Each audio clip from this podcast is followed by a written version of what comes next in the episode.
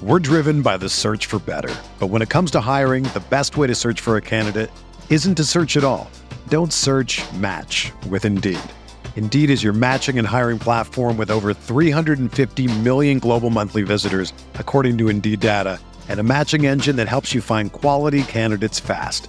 Ditch the busy work. Use Indeed for scheduling, screening, and messaging so you can connect with candidates faster.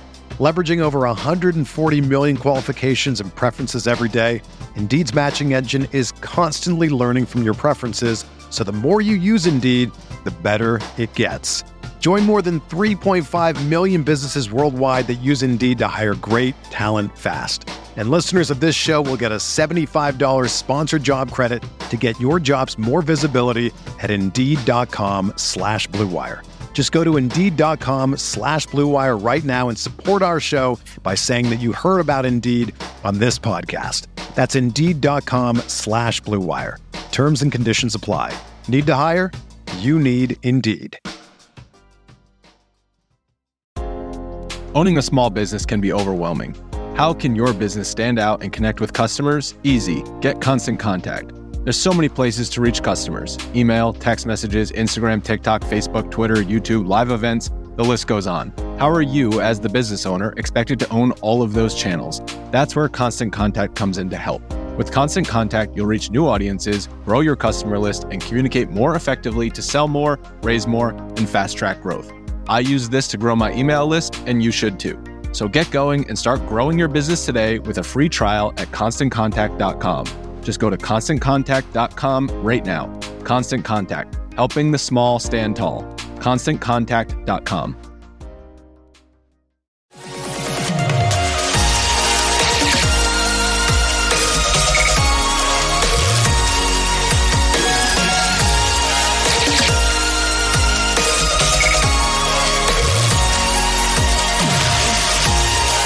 And away we go, episode 88 of the Al Galdi podcast, the Pierre Garcon episode. Or is it the Doc Walker episode? Who am I kidding? Of course, it's the Doc Walker episode. It is Monday, June 21st, 2021, the day after Father's Day 2021. I hope you had a nice Father's Day. Maybe you spent it with your family doing something nice. Maybe that something nice was your family leaving you alone. Maybe you were like me and you spent half of your Father's Day on your deck trying to defrost a freezer by smashing a hammer into ice that refused to break up. Don't ever let anyone tell you that defrosting a freezer, and this is one of those mini freezers, is easy because those people are wrong. I did, though, get to enjoy sports over the weekend, including the NBA playoffs, and NBA playoffs now that have the Los Angeles Clippers in the Western Conference Finals. The Clippers have finally made the NBA's Final Four. First time in the 51 season history of the Clippers franchise that the franchise has made it to a conference finals. The Clippers conference finals drought had been the longest in the NBA. The Clippers ending their conference finals drought now leaves guess who? Yes, you got it. Our team as the team with the longest conference finals drought. The damn Washington Wizards.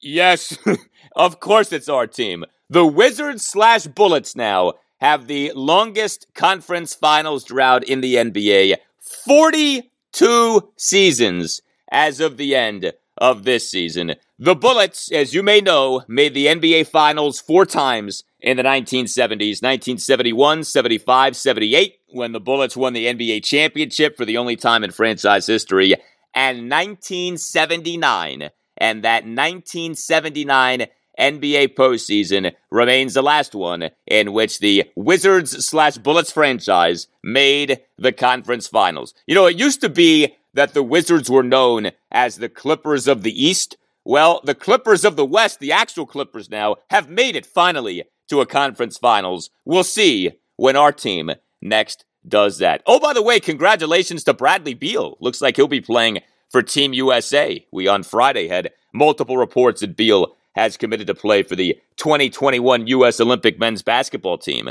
in the Tokyo Summer Olympics. And speaking of summer, it now officially is summer. Summer has begun June 20th to September 22nd. So enjoy yourselves accordingly. Of course, there is no better way to enjoy yourself than with this podcast. A big show, as is always the case on a Monday. A very big weekend for the Nationals. A very good weekend for the Nationals as they won three of four against the National League East leading New York Mets at Nationals Park. Kyle Schwarber is hitting home runs like every 30 seconds. Erick Fedde all of a sudden is 1988 Orel Hershiser. The baby shark is back. We have a lot to get into with the Nats off their biggest series of the season so far, a successful series that capped a successful homestand that has the Nats now with some mojo, with some oomph, with some life. We've been waiting on this. We finally have it. I'll talk Nats in depth next segment. I have plenty for you on this installment of the Al Galdi podcast.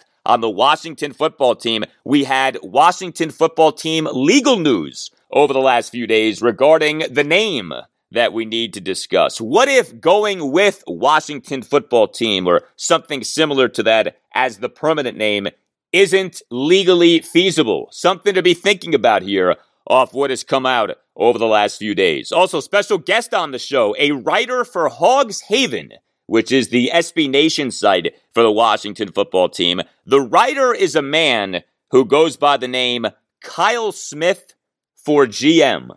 Yes, Kyle Smith for GM. Uh, I've got news for him. He's probably going to be disappointed. But anyway, he asked to remain anonymous. Don't worry, he's a normal person. He just, for whatever reason, is a man of mystery. But he's a very smart guy, has written a number of good pieces, including one that came out on Saturday on Ryan Fitzpatrick and when he historically has performed his best. You're going to want to hear this because there seems to be a particular key for Fitzpatrick doing well, and that key certainly seems to be something that will be in effect for the Washington football team in 2021. I will talk Orioles as well. More losses for them as they drop two or three to the Toronto Blue Jays at Oriole Park at Camden Yards over the weekend. Despite hitting a bunch of home runs and despite actually getting some good starting pitching in the series, even when the O's do some things well, they lose. You see, now that's a tanking team. That's how you properly tank. You do some things well, and you still end up losing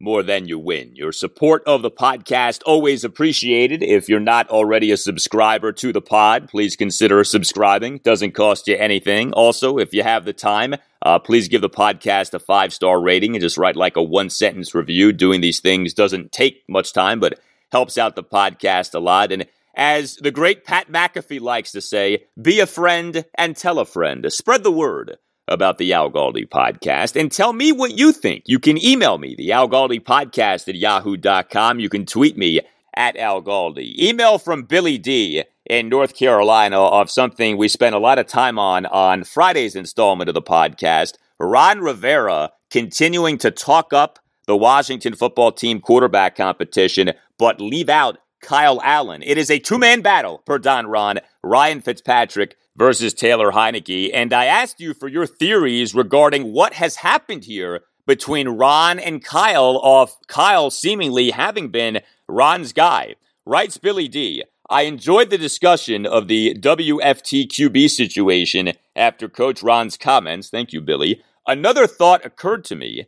The reason Kyle Allen may be fading out of the picture might be the emergence of Steven Montez. With Fitzpatrick and Heineke QB1 and 2 in some order, and WFT probably keeping three QBs on the roster, Montez may offer the position flex Coach Ron loves. This is especially true if they are thinking of Montez in a Taysom Hill type role. A third QB takes up a valuable roster spot. However, if that third QB can also be involved in some wildcat running plays and maybe as a receiver, Coach Ron will love that. Maybe Kyle Allen is headed to the practice squad? Question mark.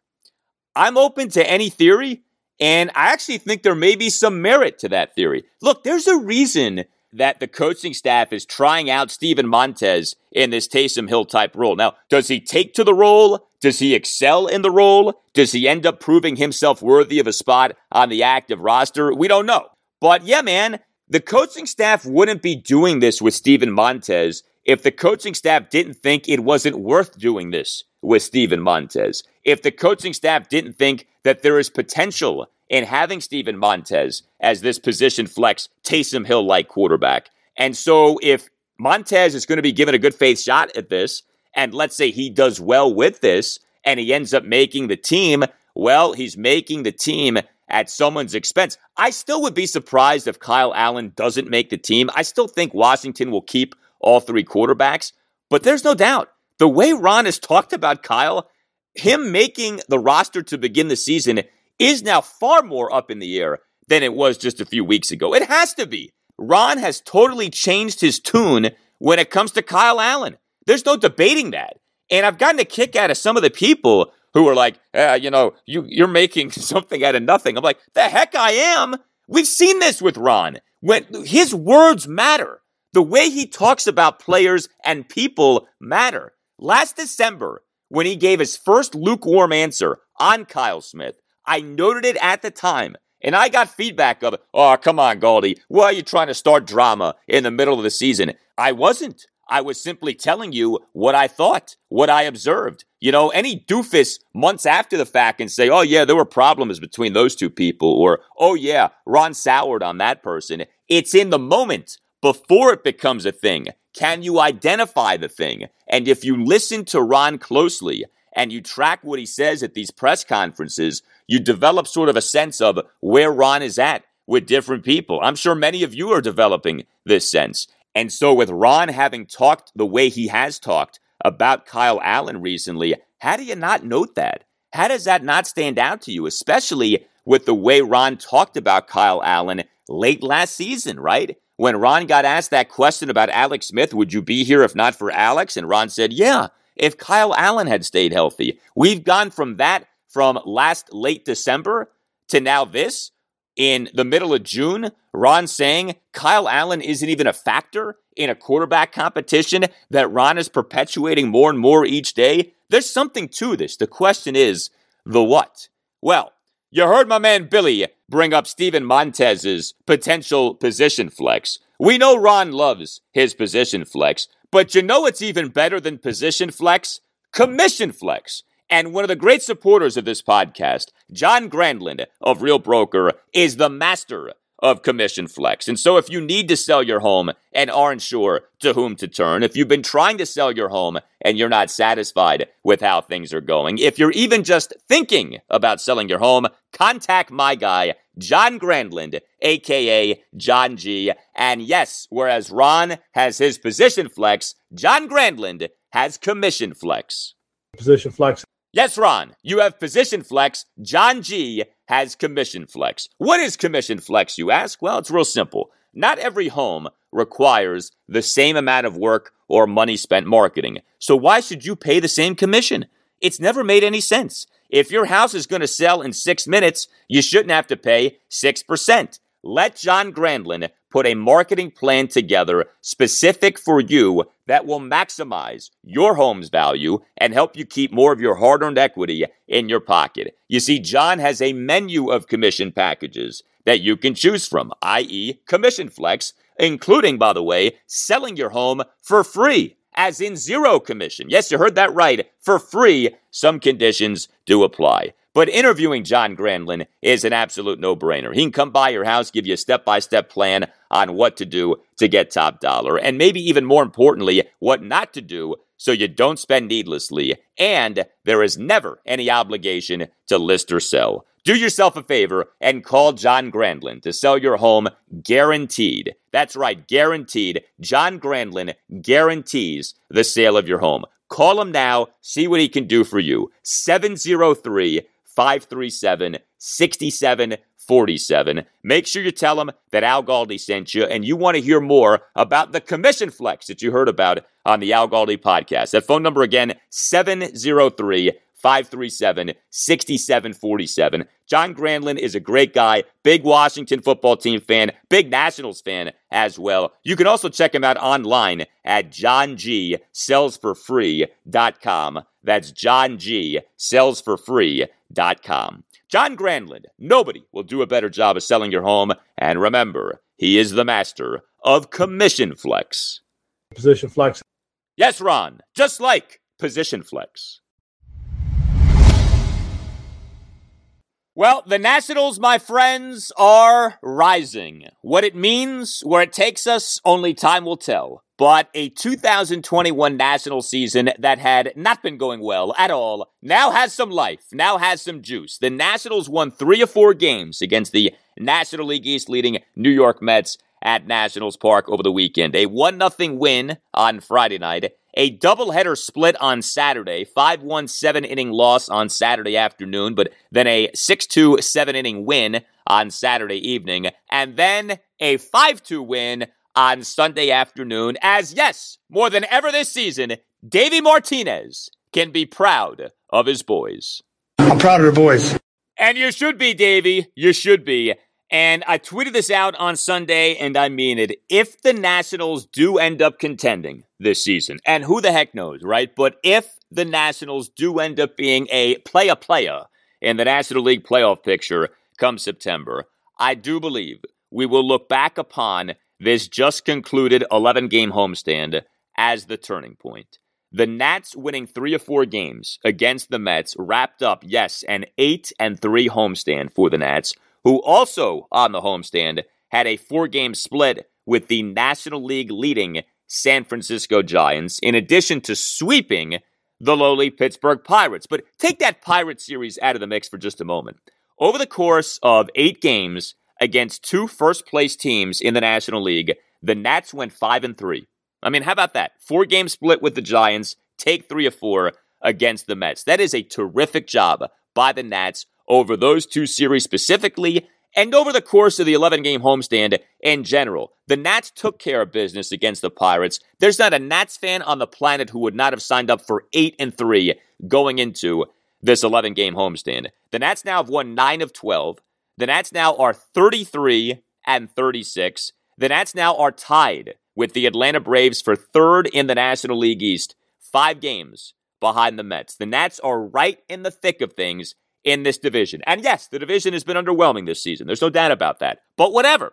The Nats are in the mix here, despite all of the Nats' problems. And boy, do the Nats have problems this season. But despite all of those things, the Nats are right there right now. It was so great to see the Nats do as they did on this homestand because this homestand was the first homestand for which 100% capacity at Nationals Park has been permitted since the start of the COVID 19 pandemic. And truth be told, attendance numbers over the course of the 11 game homestand fluctuated, okay? There were some games at which the attendance was not good at all. I mean, especially over the course of the three games against the Pirates. That Nats 3 2 win over the Pirates at Nats Park this past Monday night, an official attendance of just 14,859. Now, that's a Monday night against the lowly Pirates. I get that. I don't think that big of a deal should be made out of that. But you know, no one's really certain right now what kind of crowds teams are going to be getting here, right? I mean, it just it varies market to market, it varies situation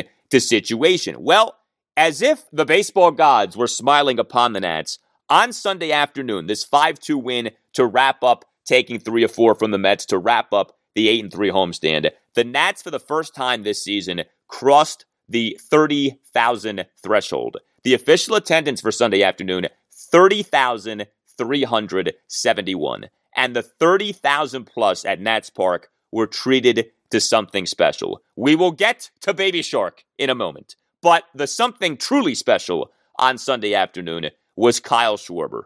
Kyle freaking Schwarber. What a job by Schwarber over especially the final two games of this series and of this homestand. So Kyle Schwarber was an at starting left fielder and number one batter in all four games against the Mets.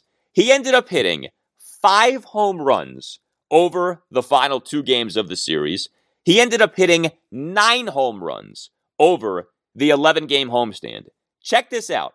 Kyle Schwarber, over the final 10 games of the homestand, raised his slugging percentage for the season by 114 points. His slugging percentage for the season went from 404 to 518 over the course of the final 10 games of this homestand. Nine home runs for Kyle Schwarber over the course of the homestand. It truly was one of the greatest homestands any Nationals player has ever had. And yes, it was a lengthy homestand, an 11 game homestand, but that's not the point.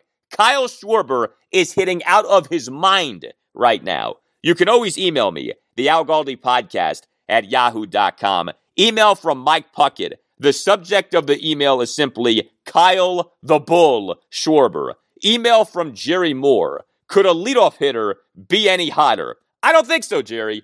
I don't think so. And that's the thing. Kyle Schwarber now is certifiably the Nationals' every game leadoff batter. I don't want to hear any more about matchups. I don't want to hear any more about tinkering. No, Kyle Schwarber is now cemented as the Nationals' number one batter moving forward the rest of the season. Davey Martinez has had to mess with his lineups a ton so far this year. At the very least now, can we please settle on this? Schwarber in the one spot, Trea Turner in the two spot, Juan Soto in the three spot. Kyle Schwarber has killed it as the Nationals leadoff batter here over these last few weeks. So with the five home runs, it all got going in game two of the doubleheader on Saturday. The 6-2-7 inning win over the Mets at Nationals Park on Saturday evening. Schwarber in that game, two for four with two homers and four RBI. He had a leadoff homer on a bomb, a Schwar bomb to left center field in the bottom of the first. The homer per StatCast going a projected 443 feet. Schwarber's second homer, a two out, three run homer in an Nats 4 1 fourth on a Schwar bomb to right center field for a 6 0 Nats lead. Then came the 5 2 win over the Mets at Nationals Park on Sunday afternoon. Schwarber in that game, three for four with three homers and four RBI. The first two homers came off the Mets starter, Taijuan Walker, who entered the game having been excellent this season when it comes to avoiding the home run. Taijuan Walker came into that game on Sunday having allowed just 0.4 home runs per nine innings in 68 innings over 12 starts this season. So much for that. He got got by old Schwarby not once but twice. Schwarber smashed a leadoff opposite field homer to left field in the bottom of the first. That homer going a projected 418 feet per StatCast. And that homer already Schwarber's fourth leadoff homer in a first inning this season. That ties him already for the second most first inning leadoff homers by a National in a season since the franchise came to DC. The record is Alfonso Soriano's nine in the 2006 season. Schwarber's got a very good chance to get there. He's already at four in just basically a handful of games as the Nationals' number one batter. Schwarber then blasted a full count leadoff homer that just got over the right field wall in the bottom of the fifth. And then came the biggest blow of game four. Kyle Schwarber, a one out, two run opposite field homer to left field of Mets reliever Jeurys Familia in the bottom of the seventh inning. Schwarber taking a much deserved curtain call. He has been otherworldly with what he's done here recently. And this homestand, I mean, I don't know how you do much better, realistically speaking. Nine home runs in 11 games. Your slugging percentage for the season over the final 10 games of the homestand goes up by, again, 114 points. That's lunacy when you think about it.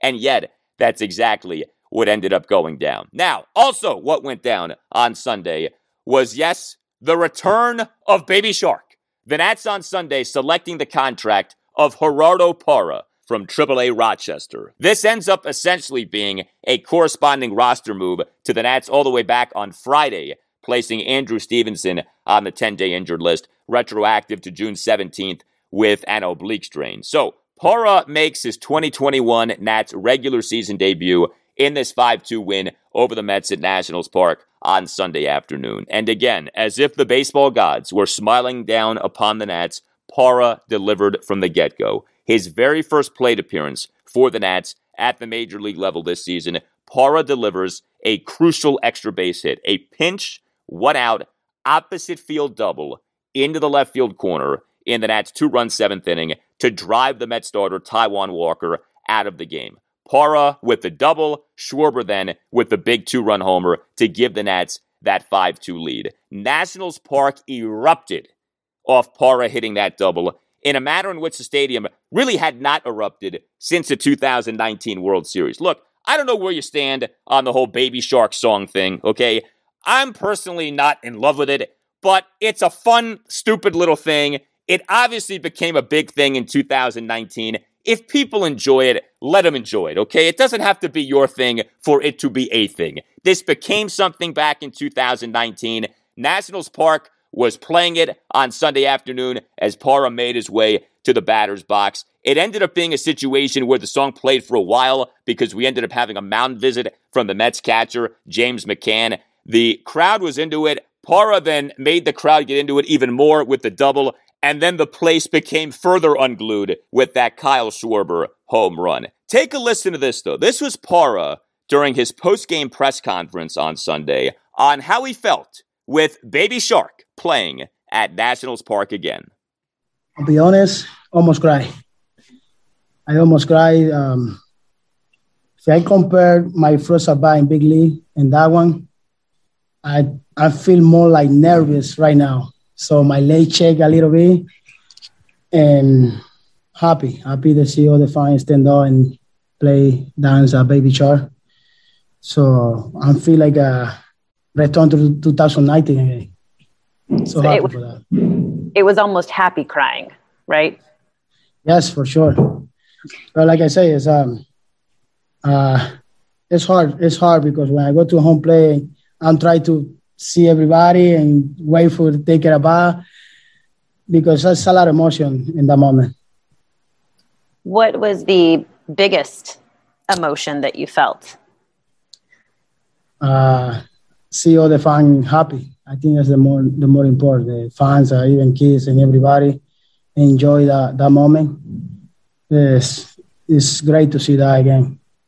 Yeah, you can tell that meant a lot to Gerardo Parra. The Parra story really is something else. So the Nats this past February brought back Parra on a minor league contract off him having spent the 2020 season playing in Japan and off him having undergone right knee surgery this past fall. Of course, the story of Parra with the Nats in 2019 is an all timer. The Nats on May 9th, 2019, officially announced agreement with Parra on a one year contract, off him having been designated for assignment by the San Francisco Giants on May 3rd, 2019. Parra with the Giants in the 2019 regular season was brutal as a batter, although he had been good defensively for San Francisco. But Parra in that 2019 season, what was his age 32 season, ended up being great for the Nats. And it wasn't just a gimmick thing. You know, like people remember Parra in 2019 for the Baby Shark walk up music. Uh, it was Parra, as you may recall, who started the Nats' great post home run dugout dancing.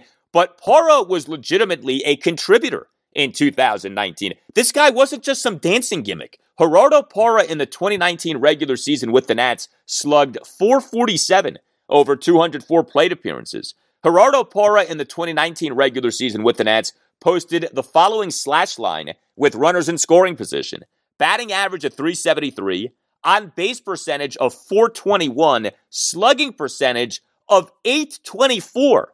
That's his slugging percentage with runners in scoring position in the 2019 regular season with the Nets. Not his OPS, his slugging percentage, 824. He, with the bases loaded in that 2019 regular season, smashed two grand slams. So this guy was legit. This guy was a contributor. This guy was a big spot performer. And we saw that again, amazingly, on Sunday afternoon with that one out pinch double and what ended up being a big two run seventh inning for the Nationals. Now, the Nats offense was alive over the final two games of this four game series against the Mets. And thank goodness for that, because the first two games of this series were two more bad games for this Nationals offense. And they were two bad games despite the Mets starting two very underwhelming pitchers.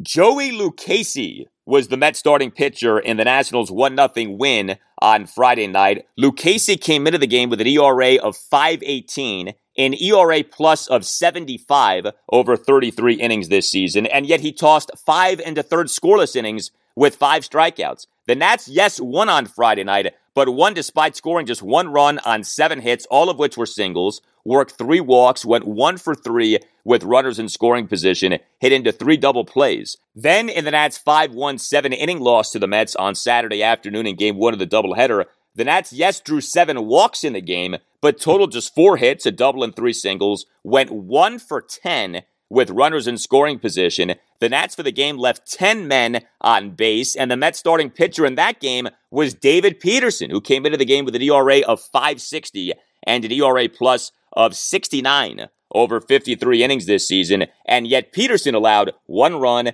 in four and two thirds innings with six strikeouts. So games one and two in this series drove you nuts if you're a Nats fan from a standpoint of the underwhelming offense this season. But offense ended up being much better as the series went on. Nats in their 6 2 7 inning win over the Mets on Saturday evening in game two of the doubleheader, scored six runs on 10 hits into walk, went two of five with runners in scoring position, and the 10 hits were comprised of three homers, two doubles, and five singles. And then in this 5 2 win on Sunday afternoon, Nats drew just one walk but had 13 hits, three homers, three doubles, and seven singles. And the Nats got to a really good Met starting pitcher and Taijuan Walker. He entered the game with an ERA at 212, an ERA plus of 184, but Walker on Sunday gave up four runs in six into third innings. That's a really good job by the Nats of getting to a very good pitcher this season in Walker. And the truth is, things could have been a lot worse because the Nats did struggle with runners in scoring position on Sunday.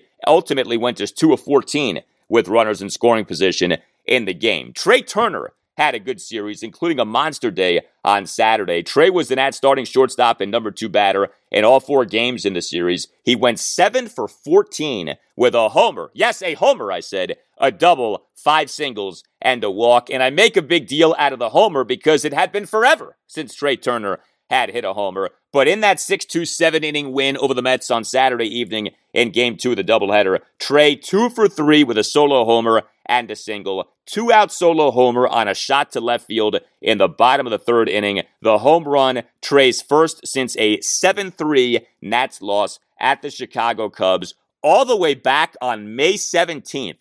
That game on Saturday, that was June 19th. Trea's previous home run had come on May 17th. That is a long while to go without hitting a home run, and yet Trea delivered there in that spot there on Saturday evening. And then in the earlier game on Saturday, the game one of the doubleheader, the 5 1 7 inning loss, Trea in that game had three of the Nats' four hits. He had a double and a couple of singles, and the double was something else, a two out full count double that concluded an 11 pitch plate appearance in which he was down in the count at one point, 0 2 in the Nats' one run fifth inning. Juan Soto had an interesting weekend, got on base a ton. I give him credit for that, but he continues to hit for like no power.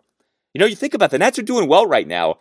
Where would the Nats be? How much better might the Nats be doing if Juan Soto was truly Juan Soto? Now, again, he got on base a lot over the course of this series. He was the Nats starting right fielder and number three batter in all four games. He went five for 11 with a double, four singles, and four walks. It's hard to complain about that, but just one extra base hit over the four games. In fact, Soto ended up having just one extra base hit over the 11 games of the homestand. Soto over the 11 game homestand, 9 for 34 with a double, eight singles, and six walks. Again, getting on base, but he's not hitting for like any power.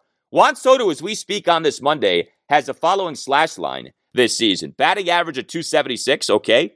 On base percentage of 406, that's excellent but a slugging percentage of just 432. That's it. His slugging is almost the same as his on base. Not supposed to work that way. And I tell you something else with Juan Soto. He has hit into way too many double plays this season. It happened again in the 6 2 7 inning win over the Mets on Saturday evening in game two of the doubleheader. Soto in that game grounding into a 1 6 3 double play for the first two outs of the bottom of the first for his 11th double play of the season, matching his total for all of the 2019 regular season. How is that possible? That Soto already this season has hit into as many double plays as he hit into in all of the 2019 regular season, and yet it's happened. Way too many of Soto's batted balls have been hit onto the ground this year. He's still not elevating nearly enough. He did make a nice defensive play in the series. In game two of the doubleheader Saturday evening, Soto a nice sliding forward catch in shallow right center field to rob Francisco Lindor of a hit for the first out in the top of the fourth. Speaking of good defense, I loved what we continued to see from the Nats catchers in this series. Yan Gomes and Alex Avila continued to throw out runners trying to steal at such a great clip. Gomes in the 1 0 win over the Mets on Friday night threw out not one, but two would be base stealers for the Mets. Gunned down Mason Williams on an attempted steal of second base for the first out and the top of the third. Then threw out Luis Guillorme on an attempted steal of second base for the first out and the top of the fifth. Gomes now on the season 14 of 34 on runners trying to steal. And then Alex Avila, he was the Nats starting catcher for just one game in this series, the 5 1 7 inning loss on Saturday afternoon in game one of the doubleheader. He threw out Guillorme on an attempt to steal a second base on a strike him out, throw him out double play for the first two outs in the top of the seventh to improve to 5 for 12 on runners trying to steal this season. So Gomes and Avila this year, a remarkable 19 for 46 on runners trying to steal, nearly 50%. That is outstanding. What a job those two have done when it comes to controlling opposing teams' running games this season. And Gomes had one of the bigger hits in the series, the 1 0 win over the Mets on Friday night. Yan Gomes had the walk-off single off the Mets closer Edwin Diaz in the bottom of the ninth inning. Now, speaking of that inning, Ryan Zimmerman, he was in that starting first baseman in just one game in this series. That game on Friday night, he was a cleanup batter in that game. He went two for four with a couple of singles, but his second single was so big. An opposite field full count single off Diaz in that Nationals one run ninth inning, despite having been down in the count at one point. 0-2. Juan Soto on that single, advancing from first to third on what ended up being a hit and run uh, that was put on by Davey Martinez, who sent Soto due to Diaz being so slow to the plate. Now, look, Zimmerman's offensive numbers have really calmed down in recent weeks. He, in that game on Friday night, grounded into a killer 5 4 3 double play on a 3 1 pitch with runners on first and second, one out and the game scoreless in the bottom of the sixth. But that was some piece of hitting by Zimmerman on that single off Diaz in the bottom of the ninth inning. Josh Bell was an that starting first baseman and number four batter in games two, three, and four in the series. He only went two of 10, had a double, a single, and a walk in the series. Uh, did have an RBI single in the 5 2 win on Sunday afternoon, one out RBI single on an 0 2 pitch in the bottom of the third. Josh Harrison continues to struggle for the Nats. He was the starting second baseman in games one, two, and four in the series, one for 10 with a single, no walks, and five strikeouts. Harrison's OPS for the season has dropped by 120 points since the start of games on May 25th, from 837 to now 717. We saw some Luis Garcia at second base in this series. He was in that starting second baseman, a number six batter in that 6 2 win over the Mets on Saturday evening in game two of the doubleheader. Nats on Sunday option Garcia back to AAA Syracuse. A lot of roster maneuvering for the Nats in recent days, in part because Starlin Castro was back in this series. And that's on Friday, activated Castro off the restricted list on which they had placed him on the previous Wednesday. David Martinez on that Wednesday in a pregame press conference saying that Castro had some, quote, family matters, end quote, to which he needed to attend. So we saw Castro as an at starting third baseman over the final three games of this series against the Mets. Jordy Mercer was a starting third baseman in game number one. And Victor Robles continues to be out there every game as a center fielder, continues to hit for no power. This is an underrated aspect of the national season. What has happened to Victor Robles' power? We've talked so much about Juan Soto and his lack of power this season, but consider this with Victor Robles. So in this series against the Mets, he's the Nats starting center fielder and number eight batter in all four games, three for 11 with three singles and two walks. Victor Robles on the season actually has an on base percentage of 343, which is pretty good. But his batting average for the year is just 231, and his slugging percentage for the season is just 314, and he has yet to hit a home run this season. Victor Robles in the 2019 regular season hit 17 homers. He has zero homers so far this year, and nobody knows why. Uh, it's remarkable what's happened here. Victor Robles is like regressing as a batter. Now, like I said, he is getting on base and he's drawing some walks this year. It's not just a bunch of hit by pitches. So I don't want to just completely dismiss Robles and what he's been as a batter this season, but he clearly has not been very good. And zero home runs this season, that really is something when you think about it. So that was the deal with the Nats from a position player standpoint over the course of the four games against the Mets. But here's the deal. In a lot of ways, the takeaway from not just the series against the Mets, but this 11 game homestand overall is the Nats pitching which ended up being so good over the course of the 11 game homestand. The starting pitching, very good in this series against the Mets in three of the four games. Erick Fedde in the 1 0 win on Friday night, seven scoreless innings on six strikeouts versus two hits, both of which were singles, and four walks, one of which was intentional on 100 pitches. The outing gave Fedde, yes, 20 consecutive scoreless innings now. The rise of Fedde this season is, I think, the single best individual player development. The fact that Erick Fedde in 2021 is finally blossoming into the pitcher he was drafted to be when the Nats took him with the number 18 overall pick in the 2014 MLB draft is such a great and encouraging development for the Nats, not just for this season, but long term. And, you know, with Fedde, remember, he missed about a month due to getting COVID 19 despite having been vaccinated. Remember, he had to make three attempts at a single rehab start for the high A Wilmington Blue Rocks, through the first two attempts being rained out. Erick Fedde has had a lot of bad luck over the course of his major league career. He's been jerked between being a starter and a reliever. It just feels like there's been this dark cloud over him in a lot of ways. And, you know, truth be told, he hasn't always pitched very well. But Fedde this season really seems to be coming into his own. Erick Fedde now on the year has an ERA of 333 over 10 starts. But even that doesn't tell the whole story because Erick Fedde, as you may remember, got rocked in his first start this season. Six runs, five earned in one and two thirds innings in a 7 6 7 inning Nats loss to the Atlanta Braves at Nationals Park in game one of a doubleheader on April 7th. Since then, Erick Fedde, over nine starts this year has an ERA of 254.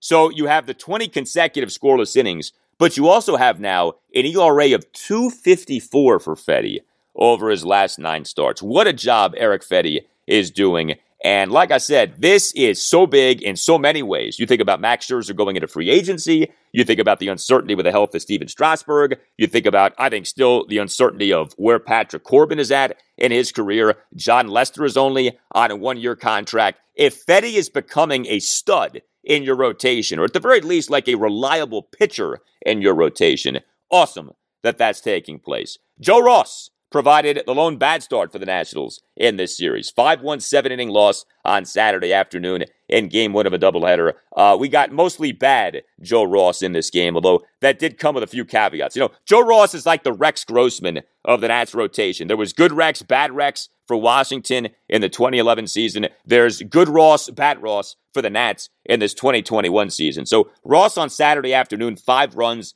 in five innings on six hits, including two homers, a double, and three singles. He did, though, have five strikeouts versus no walks. Did throw 50 of his 67 pitches for strikes, although he did issue a hit by pitch. So it wasn't all bad, but there was too much bad, especially when it came to Ross facing the Mets shortstop, Francisco Lindor, who almost single handedly handed Ross the loss in this game. Ross gave up a two run homer to Lindor in the top of the first gave up a one out RBI single to Lindor in the top of the third, and gave up a one out two run homer to Lindor in the top of the fifth. Now, also with Ross in this game was him getting worked, believe it or not, by the Mets starting pitcher, David Peterson. Ross hit Peterson with a pitch to begin the Mets one run third, and then gave up a leadoff double to Peterson to begin the Mets two run fifth. So it wasn't as simple as Lindor dooming Ross, but Lindor certainly played a big role in Ross giving up again five runs in five innings on Saturday afternoon. But then came Jon Lester in a nightcap of the doubleheader split, that 6 2 7 inning win. And Lester was very good. Two runs in six innings on six strikeouts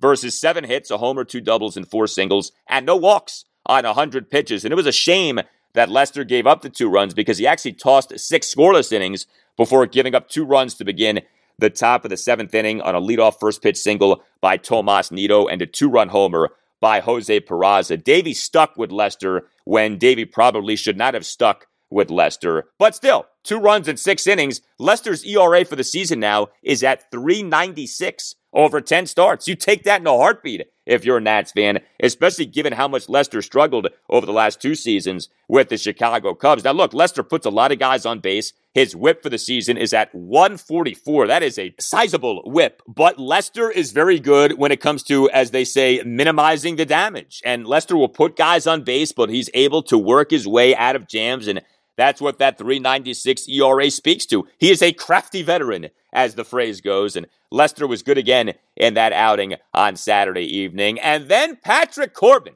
in the 5 2 win on Sunday afternoon. Good for a second consecutive start. Now, I am not here to say that Patrick Corbin has been fixed. I still want to see more. We still need to see more. However, the fact that he's been good each of his last two outings clearly is encouraging. Patrick Corbin on Sunday afternoon, two runs in six innings on seven strikeouts versus four hits, which were two homers and two singles, and a walk on 85 pitches. A solid outing for Corbin. This is the Patrick Corbin we came to know in 2019. He gave up two homers, but each homer was a leadoff homer, so you only give up two runs over the two homers. A uh, leadoff homer to Kevin Pillar in the top of the second, leadoff homer to Pete Alonso on a 1 2 pitch in the top of the seventh. And this outing for Corbin on Sunday was off what he did in his last outing 8 1 win over the Pittsburgh Pirates at Nationals Park last Tuesday night. Corbin in that game, one run, eight into third innings on seven strikeouts. Now, the Pirates are atrocious, so you didn't know how much stock to put into that game. The Mets are a lot better, and Corbin was still good against New York in this game on Sunday afternoon. So, got to see more. But Corbin now, maybe, possibly, is trending in the right direction here. Very good to see this. If Corbin's coming around and Erick Fedde is rising and Jon Lester is pitching to the tune of a sub four ERA, yeah, you know what? Maybe you don't need Stephen Strasburg in order to contend this season. I mean, I felt like Strasburg coming into the season was the number one wild card for the Nats in 2021.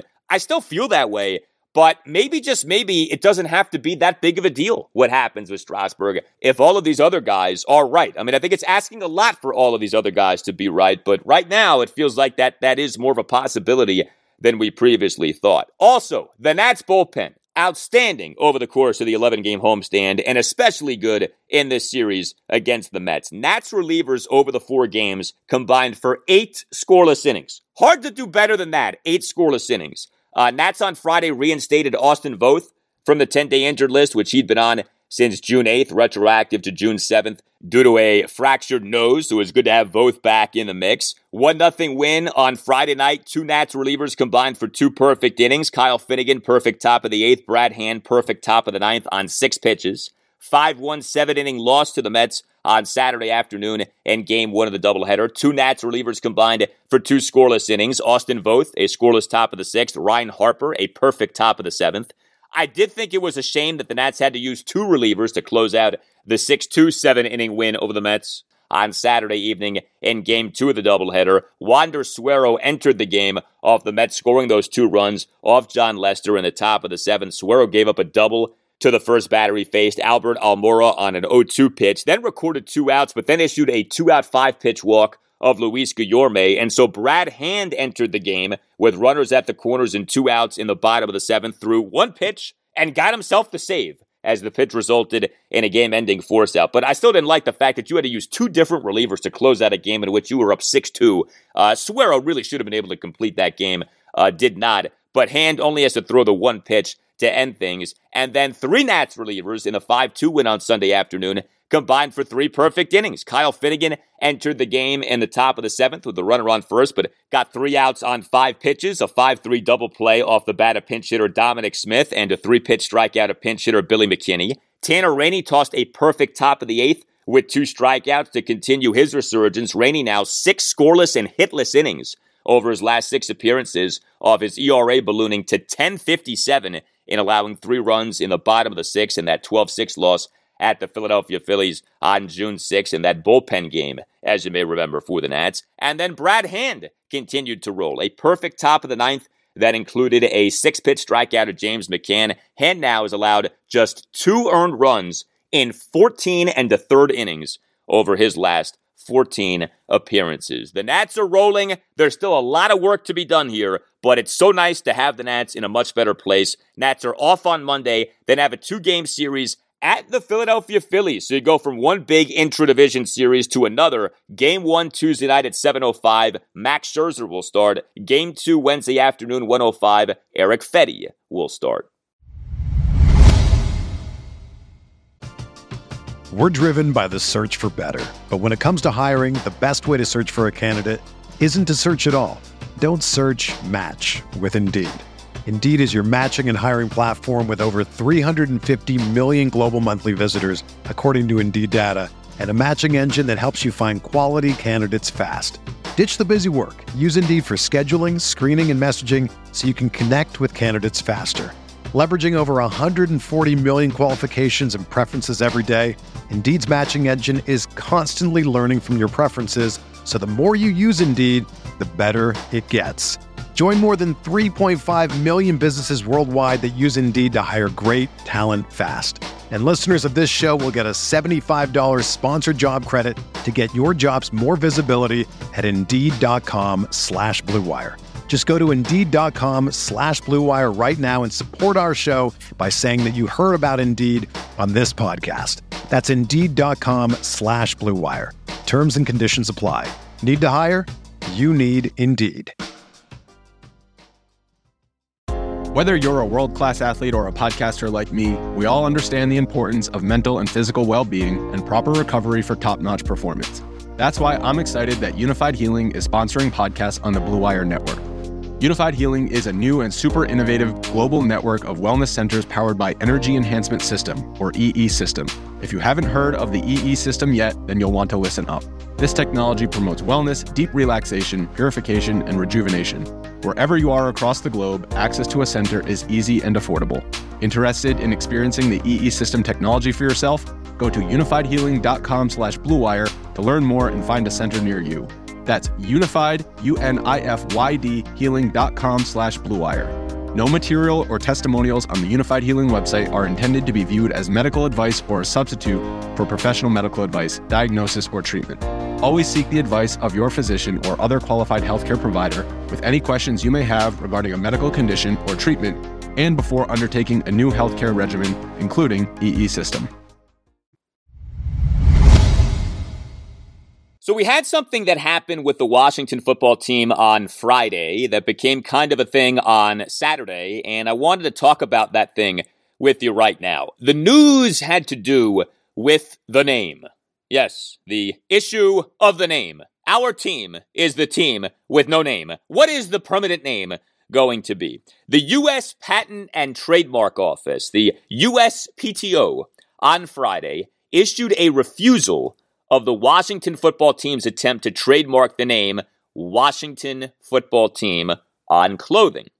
The USPTO issued the refusal based in large part on Washington football team being too close to Washington Football Club, which has already been trademarked. More on that in a bit. But I know for me, the first question that came to mind from all of this was well, is the Washington football team attempting to trademark Washington football team for simply the short term or the long term? I.e., is this a sign that the Washington football team wants to permanently be the Washington football team?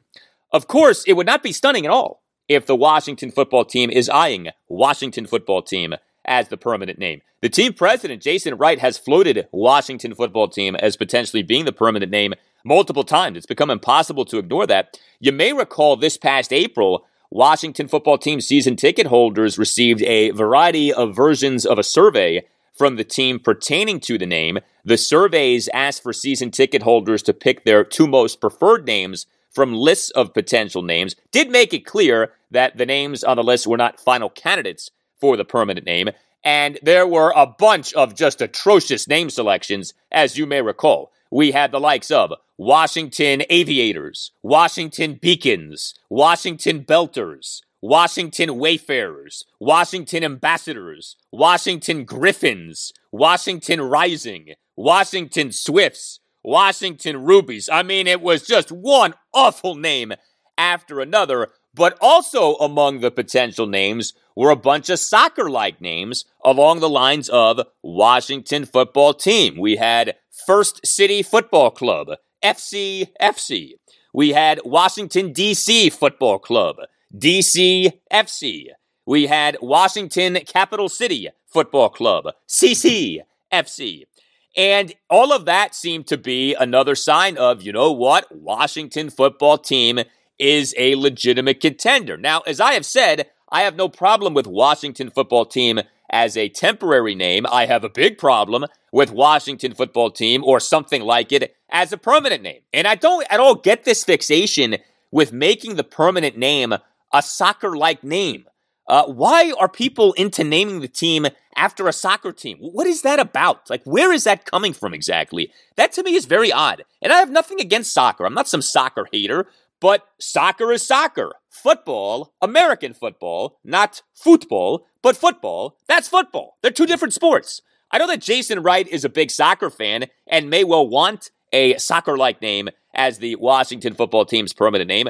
I don't care. I couldn't care less about what other sports Jason Wright is into. Jason Wright just got here five minutes ago, okay? The Washington football team ultimately needs a name, a real name. Pick a name. It's not that hard. I'm not saying it's easy, but it's also not such an impossibility that you should just quit. You should just tap out on things and just say, eh, we'll just call the team some version of Washington. Anyway, it turns out that the team attempting to trademark Washington football team may not be a sign of anything and I was happy to see this. What was not reported nearly enough, and this is always why you have to dig deep on the details because you can't just trust what is reported out there. But the Washington football team's attempt to trademark Washington football team, do you know when that was actually filed? That was filed last July, July 2020. And that to me is telling, right? July 2020 was right when the name change started. The timeline, just to refresh your memory, is as follows July 2nd, 2020, FedEx issued the short but seismic statement quote, We have communicated to the team in Washington our request that they change the team name, end quote. That was, of course, the first public sign of the Fred Smith heel turn on Dan Snyder and of the massive ownership turmoil uh, that ultimately now has resulted in Dan Snyder buying out the three former disgruntled minority investors. The next day, July 3rd, 2020, the team issued a statement that led with the following In light of recent events around our country and feedback from our community, the Washington Redskins are announcing the team will undergo a thorough review of the team's name. End quote. July 13th, 2020, the team announced that it would be retiring the Redskins name and logo. And then July 23rd, 2020, the team announced that it would call itself the Washington football team pending adoption of a new name. So it makes sense that the team in July 2020 started the attempt to trademark Washington football team. And the team doing so to me isn't necessarily a sign that Washington football team is what the team wants to go with as a permanent name. July 2020 clearly is long before we got deep into the process of the permanent name. And how about this? Just consider the following. This ruling wasn't issued until this past Friday. So the Washington football team started the process to trademark Washington football team in July 2020. This ruling isn't issued until June 2021. 11 months later. Like, take your time, USPTO. Jeez. I mean, I know there was a COVID 19 pandemic. Maybe that's the reason, but good God, 11 months? Really? Anyway, here's the other part of all this that's interesting to me. So, the USPTO made this decision based on a man having successfully trademarked Washington Football Club years earlier. That man is Virginia realtor Philip McCaulay. He's actually gotten some press attention over the last year. Philip McCaulay in 2014, in an effort to, let's just say it, squat on a number of potential new names for the Redskins were they to ever change their name, filed to trademark a number of potential names for the Skins. And then in 2015, he made and sold clothing to satisfy what are called use in commerce provisions, which, and this is what's so funny about this, are meant to prevent people from doing exactly as McCaulay has done. McCaulay in May 2015 was awarded the trademarks, including one for Washington Football Club. So this guy McCaulay, is the guy standing in the way of the Washington football team trademarking Washington football team for clothing, although he's not the only impediment. I'll address that in just a bit. But, you know, there's no mystery as to why this guy McCaulay is doing this. And let me make clear, you're allowed to do what Philip McCaulay has done, but I mean, no one is being fooled by this. He's not doing this because he legitimately wanted these trademarks. He did this for, as Jay Gruden said many years ago about Kirk Cousins, the money. I think it's all about, probably all about the money, I guess. Yeah, it's all about the money, I guess. I mean, McCaulay said, hey, at some point, the Redskins may well end up needing to change their name. So why don't I trademark a bunch of potential names for the team? And then one day, maybe just maybe, old Donny Boy will come calling and we can strike a big fat seven figure deal and I'll be a Richie Rich out of all this. McCaulay's attorney, Darren Heitner, has made it clear that McCaulay is willing to discuss an arrangement with the Washington football team, i.e., money. I think it's all about, probably all about the money, I guess.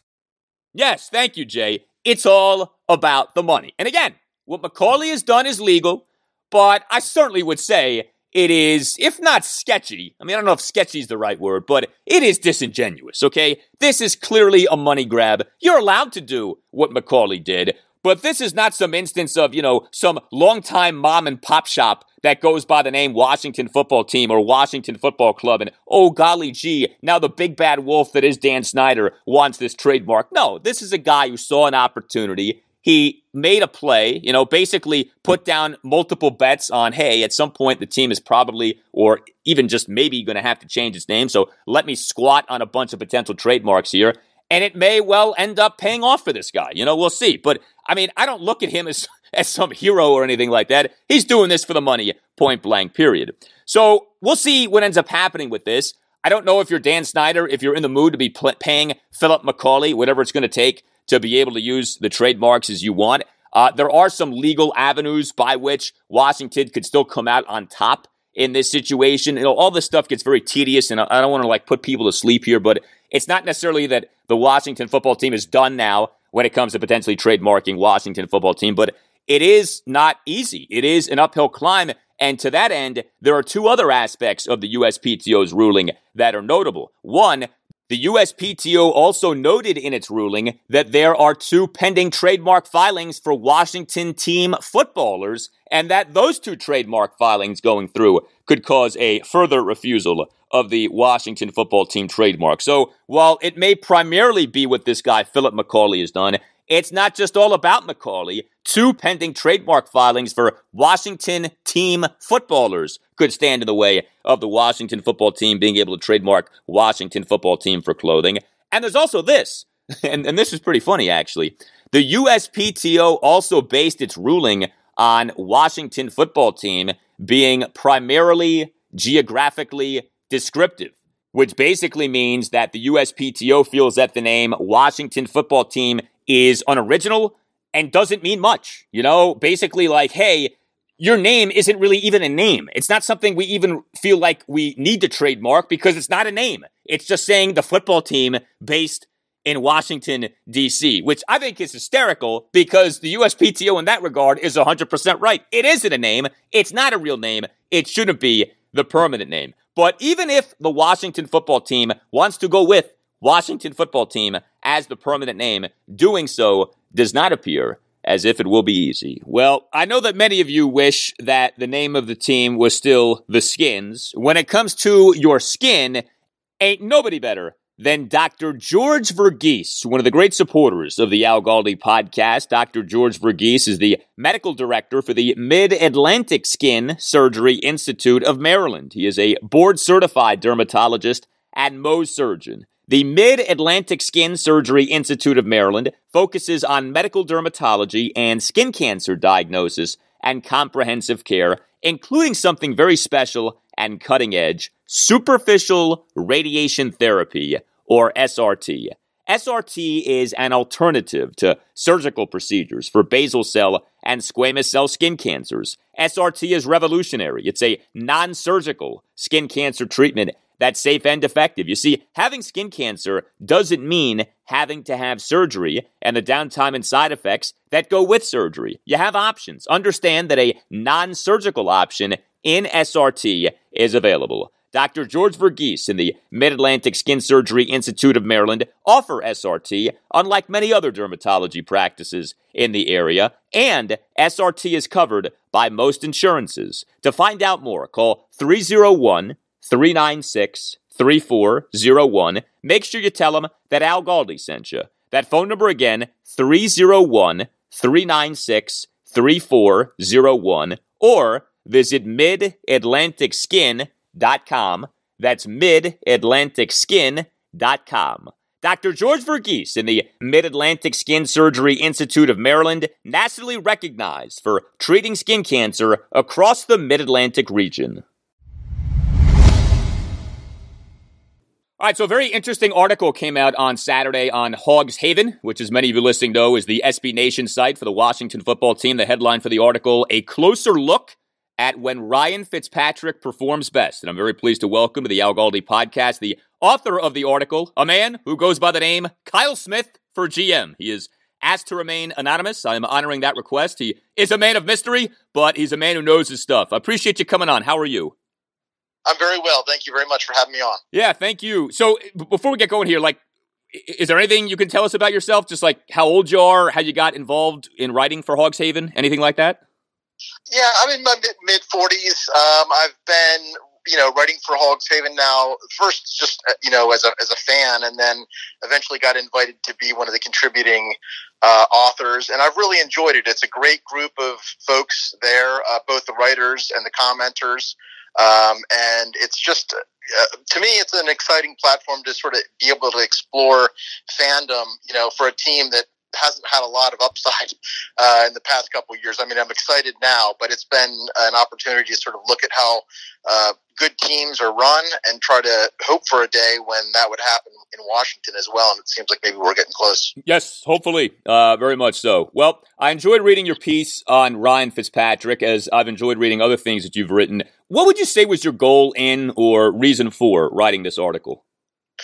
Well, I've been a big fan of trying to bring Ryan to Washington, um, you know, since the off or since the last season ended. Because one of the reasons is I, I think you know he's an interesting quarterback. He's obviously not a superstar, but I think he's a good enough quarterback that when you've got a team built like this one is built around him, that he has the capacity to play well. And I was really concerned, like some other folks were, that we were going to you know use a huge amount of draft capital to trade up for for a rookie or maybe to spend several first round picks on trying to get one of the vets who was on the trade block. And, and I felt like Ryan gave us some time to continue to, to improve the team um, and also be competitive. I mean, obviously, we don't want to just tank, you know, to try to get our next quarterback, but I think he's a good blend. And, and this article and the other articles I've written about him have been really trying to explore, you know, his maturation as a quarterback over his career and what he brings to the table and what his shortcomings are.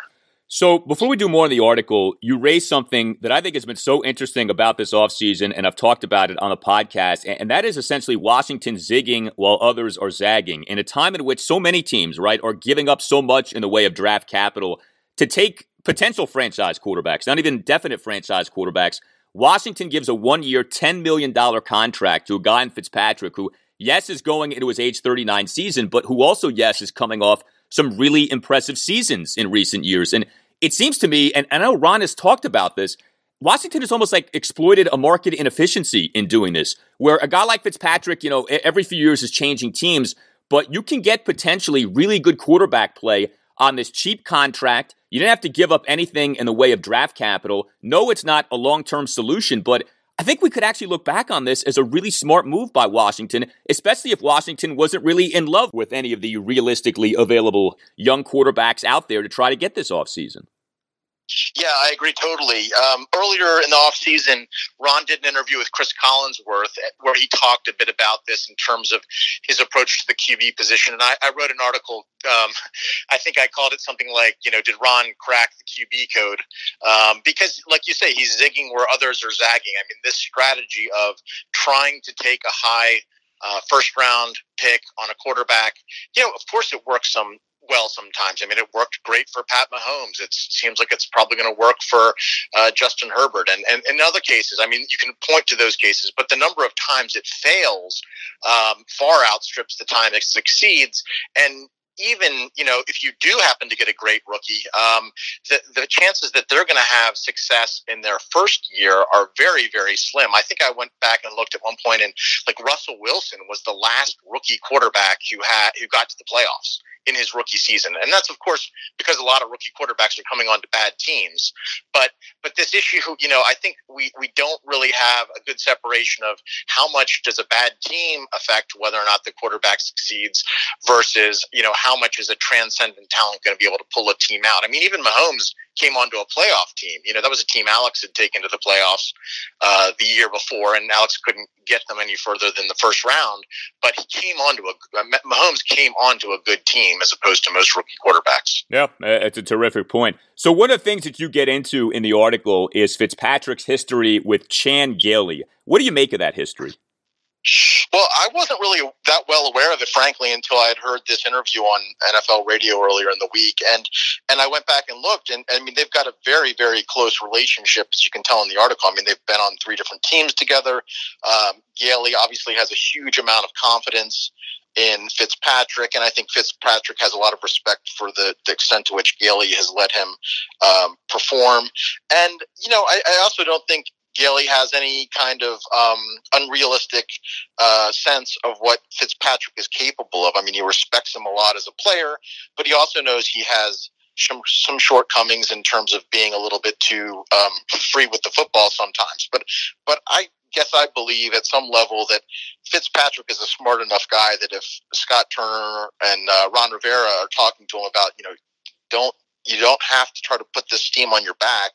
You know, be sensible in terms of how you're playing. I think he'll uh, absorb that message and maybe play a little bit more conservative game that doesn't lead him to to melt down uh, on occasion. The high point of the article, at least for me, was you pointing out how Fitzpatrick has tended to have his best seasons in terms of ESPN's total QBR stat when quarterbacking teams with good defenses. Uh, I had not seen that before. It's a pretty fascinating reality with Fitzpatrick. Uh, of course, you have causation and you have correlation, right? Like maybe it's just matching up that he's having these great seasons in which his teams have good defenses, or maybe it is because those teams had good defenses that he had his best seasons. Can you sort of ascertain, like, is it because of the defenses that Fitzpatrick did well? Is it more just coincidence that Fitzpatrick did well in those seasons with those teams with good defenses? Yeah, you bring up a great point, and I actually debated whether or not I was going to bring that up in the article. I figured I'd have to, I'd end up having to bring it up in the comments because there's folks who are savvy enough to point that out. Um, and I, I, can't be sure, but what I can, uh, you know, look at again is that uh, Fitzpatrick for the past three years has had among his best seasons, and, and for two of those years he really did have pretty crappy defenses. Uh, first in Tampa Bay, and then in uh, Miami before uh, this last season. And so he's been on an upward trajectory there. And I think you know, in listening to the interview in terms of some of the things G- Gailey talked about, he really was pointing out that, um, you know, Fitzpatrick, when he was in that Jets um, offense on the 2015 team where you had Todd Bowles, who was, you know, who, who basically is a defensive mastermind and was really defensively focused, um, thrived. You know, he, he wasn't always having to, to um, play hero ball to win. He had a solid defense, and that gave him a certain level of confidence where he could um, play well. Um, I do reference in the article, too, that the, the final game of that season where they lost to the Bills, I mean, it was a case where the, the, the team got down 14 nothing fairly early on in the game to the Bills. And again, you know, he basically was put in the role of putting the team on his back, and he ended up throwing three interceptions in the uh, final 10 minutes of the game or 11 minutes of the game. And, um, you know, the team fell short. But it's, I really do uh, think that there is this connection where if he's feeling, the more comfortable he's feeling and the less he's feeling like he really is going to have to make uh, difficult throws or, or a hero play hero ball, um, that he's going to you know, he's going to be a more effective quarterback. He ranks in the top 10 in QBR each of the last two seasons. That's a pretty surprising thing, I think, to people who aren't aware of that. Do you think that overstates what he's been, or has he in fact been this good the last two years, playing at a top 10 level, at least statistically? Yeah, I mean that's a great question. Again, one of the things that's really frustrating about last season is that he he played so intermittently. I mean, he did start the first six uh, games of the season, and he played a few games later on in the season. But you know, they were trying to get Tua started, and and really ended up pulling him. So there just wasn't a consistency there that you could see. Um, you know, whether or not this was really for real or not. But But I think, you know, again, I, I do feel like he's playing his best football now. And, and to me, that makes sense. I mean, he's, he's had a very long career. Somebody said, and I, I don't know this if this is true or not, but that he has essentially like the, the most yards of, uh, of a quarterback never to have gotten into the playoffs and, you know, all these other kinds of benchmarks for a career. Um, and, and actually, he's just had some really rotten luck. Um, when the Dolphins missed the playoffs this past year at 10 and 6, it was the first time a team that was 10 and 6 had missed the playoffs since 2015 when his Jets missed the playoffs. So, you know, it's, um, I don't think it's that he's a, a, bad quarterback by any stretch of the imagination, but he certainly has limitations. But I think, you know, this team, this Washington team is built so well around him. We've finally got some offensive weapons. I'm, I'm really excited to see what he can do this year. We're talking Ryan Fitzpatrick and Washington football team quarterback situation with Kyle Smith for GM of Hogs Haven. Does Fitzpatrick's age matter to you? I mean, I mentioned him going into his age 39 season. We do see quarterbacks just fall off the cliff at times. We also have seen in recent seasons, right, quarterbacks play so well in their late 30s, if not 40s, albeit, you know, these are all-time greats, you know, Tom Brady, Drew Brees, etc. Do you think Fitzpatrick's age is a reason to be concerned for the upcoming season or not really? Not really. I mean, if you think about it, he's, he is a quarterback with relatively little wear and tear for 38, 39 on his body. Um, and, you know, I guess my feeling is I thought when they signed him, maybe they'd sign him to a two year contract or something like that. But I, I don't think it's unreasonable ex- to expect that he could play for another two or three years, um, you know, if he's still got the love of the game. And I honestly think, you know, he went, he retired, he came out of retirement be on this team. I, think he sees what's going on here and what Ron Rivera's got started, and I think he, you know, this is a guy who probably, you know, he could he could really cap off what has been a kind of up and down career with some with one or two good seasons and I think change sort of the the public perception of him in people's mind if he can make it happen. Yeah, I was going to ask you about, you know, it's a one year contract. It doesn't mean that he's here for just the one season. And I'm with you. I, th- I think it could be longer than just the one season. What about the other primary quarterbacks on the roster and especially the way that Ron Rivera has been talking recently? I mean, it's, it's hard to ignore this. Ron keeps bringing up a quarterback competition. He very interestingly is not mentioning Kyle Allen Allen in the competition. It's all about Fitzpatrick versus Taylor Heinicke. Do you buy that there is a path by which Heinicke could be Washington's starting quarterback in week one? I think so. I mean, I think Ron was sincere when he said that one of his regrets from last season was not making Dwayne Haskins compete for the role. I think he, you know, I feel like he's learned from that. Do I think that uh, Fitzpatrick has the odds on going into the competition, sure. But I do think he's going to give Heinicke uh, the chance to compete. I think all of us know, though, that the issue with Heinicke really is can he stay healthy? Um, I, you, you've got to love that performance he put up against the Bucs in the playoffs. I mean, it was just so full of heart. But the the question is again, um, can he stay healthy for a several game stretch? Uh, but I think you know, I think Ron again loves the guy's heart and is going to give him the chance to show what he's got. Uh, but I also think that Ron you know that 85 bears team i think he's learned a lot from that. And he, you know he compared well he's compared some of the quarterbacks to uh, jim mcmahon on that team. And i think he recognized the value of, of veteran leadership on a team that's otherwise you know uh, incredibly well built yeah and you brought up ron's appearance on the chris collinsworth podcast and ron in that interview and elsewhere has mentioned nick foles and how foles made a super bowl and you can tell he feels like you know, if Foles could do it, then why can't a Fitzpatrick do it? And of course, it's not just Foles in recent seasons, but like Jimmy Garoppolo made a Super Bowl, Jared Goff made a Super Bowl. You know, these are not great elite franchise quarterbacks. And I don't know that Ron will come out and say it, but I think he feels like if things go well, Fitzpatrick is more than capable of putting together a season in which the team makes a, you know, if not Super Bowl run, then a decent playoff run. Yeah, no, I agree. I think you know when we talk about Super Bowl quarterbacks, especially in the past twenty years, our our view is so skewed by Tom Brady. I mean, you know, you think about the number of Super Bowls that guy has won and or been at, and it's it's just so lopsided. But there are a lot of players who've either made it to the Super Bowl or who have, who have uh, won Super Bowls who aren't you know, who are not Hall of Fame quarterbacks. Trent Dilfer. I mean, we could probably argue about Eli Manning. I mean, if he hadn't won the Super Bowls, he, he almost certainly wouldn't be a, a Hall of Fame uh, discussion quarterback. Um, you know, others like you say, Jared Goff, Garoppolo, um, who've made it there and who've just narrowly lost. Th- those are guys who are, again, I call them sort of good enough, and I think Ron called them good enough quarterbacks.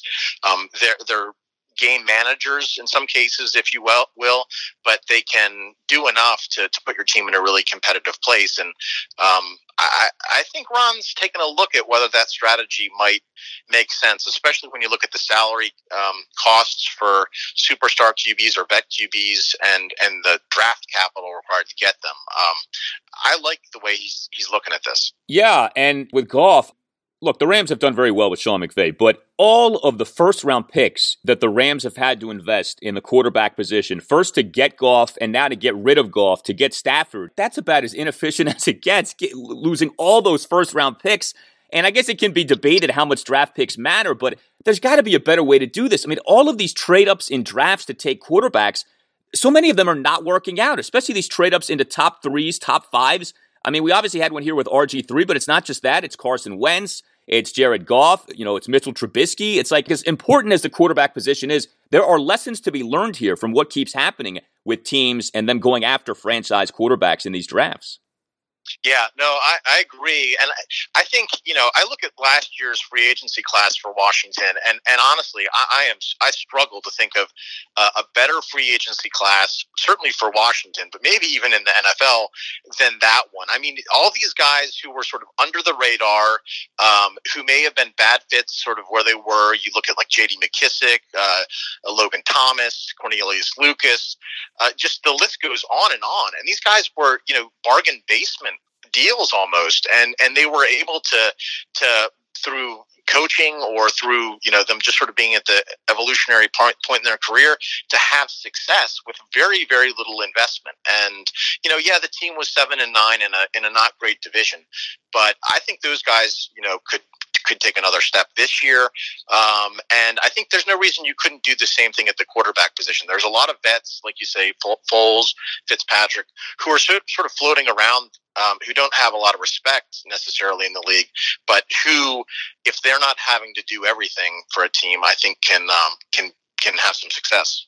Yeah, it's funny with Washington's free agency approach last offseason and in some ways this offseason because the approach is reminiscent of the Bruce Allen approach in which you don't pay a lot of money and you try to make these bargain basement signings. But unlike under Brucifer, Washington actually signed the right guys last offseason. like these guys ended up being guys who Washington correctly identified as being undervalued, and Washington maximized these guys, and it just looks so smart. Uh, final question. I appreciate your time. So your name on Hogs Haven, Kyle Smith for GM. I take it you are among those not happy that Kyle Smith is no longer with Washington. I was unhappy when when Kyle left. I mean, I I still don't know the exact terms of it. I, Chris Russell has sort of um, insinuated that he he butted heads with somebody in the organization, and I, maybe that was Rob Rogers. I don't know. It doesn't seem like it was Ron necessarily, but I think maybe it just was time for for uh, him to move on, and I wish him the best, certainly in Atlanta. And I think, you know, he's got a promising future there. But I, I can't say that I've been disappointed with um, the Mayhew, uh, Rivera, you know, Hurney collective, essentially. I mean, I think they've done a really nice job in two free agencies now and, and in two drafts. Um, and yeah, I, I, I had my um, hopes that, that Kyle might be the GM at some point, but but like I say, my really my my bigger interest is just making sure or hoping that this team could be well run for the first time in several decades. Yeah, and it does feel like they're on that path at least so far, no doubt. Well, look, man, I appreciate you coming on so much. Great article and uh, continued success at Hogs Haven. Thank you, Al. Appreciate it. You know, I had to laugh at Gerardo Parra's successful return to the majors with the Nationals on Sunday from an Orioles perspective. And if you're an O's fan, you know exactly of what I speak. One of the worst trades, maybe the worst trade that Dan Duquette made during his tenure as Orioles executive vice president of baseball operations was the Gerardo Parra trade. July 31st, 2015, the O's traded pitching prospect Zach Davies to the Milwaukee Brewers for Gerardo Parra in hopes that Parra would help the O's make a postseason run that season. Well, the O's ended up not making the postseason in that 2015 season. and Parra was horrible for the Orioles. Gerardo Parra, over 238 plate appearances for the O's in that 2015 season, had a batting average of 237, an on base percentage of 268, a slugging percentage of 357, and Davies ended up becoming a good pitcher. Now, he's been kind of up and down in his career, but Zach Davies had some really good seasons for the Brewers. His 2016, his 2017, his 2019. He was great for the San Diego Padres in 2020, especially for a team like the Orioles, which was trying to contend and was just starving for starting pitching to have dealt away Zach Davies for a few bad months of Gerardo Parra. I know that stuck with me for the longest while. I'm sure it still sticks with many of you who are Orioles fans. Anyway, the Orioles are in a much different place now. They are tanking, they are rebuilding, and they continue to lose and lose a lot. Lost two or three games to the Toronto Blue Jays at Oriole Park at Camden Yards over the weekend. A 7 1 win on Friday night, but then came a 10 7 loss on Saturday and a 7 4 loss on Sunday afternoon. The O's now an American League worst 23 and 48 with an AL worst run differential of minus 82. Now, the series did begin with an Orioles victory, again, 7 1 on Friday night. The circumstances for which were interesting. So the O's ended up placing the guy who was supposed to be their starting pitcher on Friday night, Bruce Zimmermann, on the 10 day injured list on Friday. O's made a flurry of roster moves on Friday. Among them was putting the lefty starter, Bruce Zimmermann, on the 10 day injured list, retroactive to June 15th with left biceps tendonitis. And the corresponding roster move was the O selecting the contract of Thomas Eshelman from AAA Norfolk. Oriole starting pitching has been wretched lately. Eshelman makes his spot start and actually does a nice job and ends up being a 7 1 victory for the O's. One run in four and two thirds innings. Then in game two on Saturday, the 10 7 loss, the O's got an even better start. Dean Kremer had, by my count, his second best outing of the season with what he did on Saturday. Two runs in six innings on six strikeouts versus three hits, which were two homers and a single. He issued three walks on 90 pitches. Did a really good job. This game, in a lot of ways, was exactly what you want from the tanking O's this season. The game featured a young starting pitcher in Dean Kremer doing well, but the O's lost the game. Is that not hitting the inside straight for the Orioles this season? A potential young building block does well, but you end up losing the game. Uh, four Orioles relievers, Tanner Scott, Hunter Harvey, Paul Fry, and Tyler Wells, combined to allow eight runs in three innings. So the O's lost, but Dean Kremer did well. And it was good to see that. It was this past Monday, June 14th, that the O's recalled Kremer from AAA Norfolk, to which he had been optioned on May 26 off having struggled over his previous two starts. Kremer, in his initial outing back, that 4 3 loss at the Cleveland Indians on Monday night, four runs, three earned in five into third innings, but there was some bad luck involved in that outing. I didn't think that Kremer pitched as poorly in that game as his final line suggested. Uh, there was some bad luck involved. A three run Indians first off Kremer included a full count Jose Ramirez RBI single on which the Orioles left fielder DJ Stewart broke back and fell down resulting in the ball just dropping uh, a few feet in front of him. Kremer did throw four scoreless innings after that Indians three run first before giving up an unearned run in the bottom of the sixth, which featured two Orioles errors, of pass ball, and the run scoring on a one out RBI double off the reliever, Tyler Wells. So Kremer was actually decent, I thought, in that initial outing back. He was quite good in this loss to the Blue Jays on Saturday. And then came Matt Harvey on Sunday. And you know what? Matt Harvey was actually decent for a good chunk of his outing. And then came the rest of the outing. So 7 4 loss to the Blue Jays on Sunday afternoon. Harvey tossed four scoreless innings. Okay, doing well. Then came the top of the fifth, in which he gave up four runs and recorded one out, and that was it. His final line ended up being four runs in four into third innings on nine hits, two walks, and a wild pitch versus four strikeouts on 84 pitches. Harvey in that Blue Jays four run fifth gave up the four runs on two doubles, three singles, and a walk. I actually felt really bad for Harvey because he was doing well. I mean, this guy was is, is desperate for a good outing at this point, was having one, and then it all unraveled in that top of the fifth. So for Matt Harvey now, he has allowed 40 earned runs in 27 and a third innings over his last eight starts. This off him over his first seven starts of the season having an ERA of 360. His ERA for the season now over 15 starts is at 780. His whip now for the season is at 178, and I guess the O's are going to stick with him. I really don't see the point in him continuing to be in the rotation, but the Orioles seem to be set on Matt Harvey has to continue to be a part of the rotation. Uh, some position player observations regarding the Orioles and losing two or three to the Blue Jays at Camden Yards over the weekend. So Cedric Mullins was outstanding over the first two games of this series. Mullins in the 7 1 win on Friday night. What a game. It was his t shirt night, too, and man, did he deliver. Leadoff homer on a 1 2 pitch in the bottom of the first, single in the Orioles' one run fifth, despite having been down in the count at 1.12, a leadoff hit by pitch in the bottom of the seventh, and a two out, three run homer in the Orioles' five run eighth. And then Mullins in the 10 7 loss on Saturday, two out solo homer in the bottom of the third, two out first pitch solo homer in the bottom of the seventh. He has been a staple for the Orioles this season. Starting center fielder, number one batter. He now has an OPS on the season of 941. He has been so good, and he was tremendous over the first two games of this series. Ryan Mountcastle had a massive game in the 10 7 loss to the Blue Jays on Saturday. Starting DH, number five batter, three home runs and a single, finished with four hits and four RBIs. So the Nats had a guy with a three homer game over the weekend, Kyle Schwarber on Sunday, and the Orioles had a guy with a three homer game over the weekend, Ryan Mountcastle on Saturday. He had a one out solo homer in the bottom of the second. He had a one out first pitch, two run homer in the Orioles' three run fourth, during which we had an incident. Uh, benches and bullpens cleared, and the Blue Jays starting pitcher, Alek Manoah, was ejected off Manoah hitting Maikel Franco with the first pitch of a plate appearance of back to back homers by Mountcastle and DJ Stewart. That seemed to be about as obvious as can be when it comes to a pitcher intentionally throwing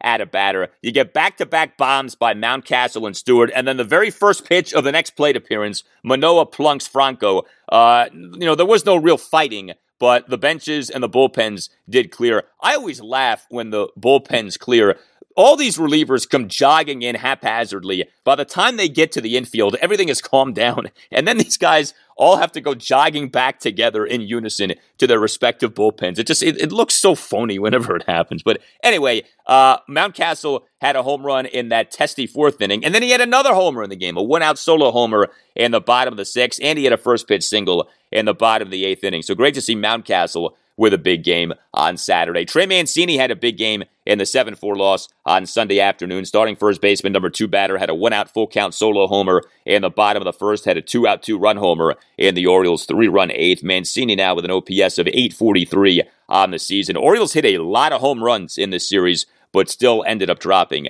two of three. The other item of note regarding the Orioles weekend is this the Orioles DFA'd Chance Sisco on Friday. Uh, I mentioned the flurry of roster moves by the O's on Friday. Among those moves was them designating catcher Chance Sisco for assignment. Uh, you may recall the O's on Memorial Day optioned Sisco to AAA Norfolk and selected the contract of catcher Austin Wynns from Norfolk. But the decline of Chance Sisco really is something. The O's took Sisco in the second round of the 2013 MLB draft. Sisco in February 2017 was ranked by MLB Pipeline as the Orioles' number one prospect. Now, the Orioles farm system was not exactly in stellar shape at that time, but still, Chance Sisco was the Orioles' number one prospect in February 2017. And here we are in June 2021, and he has been DFA'd. Uh, he was a failure at the major league level. At least he has been a failure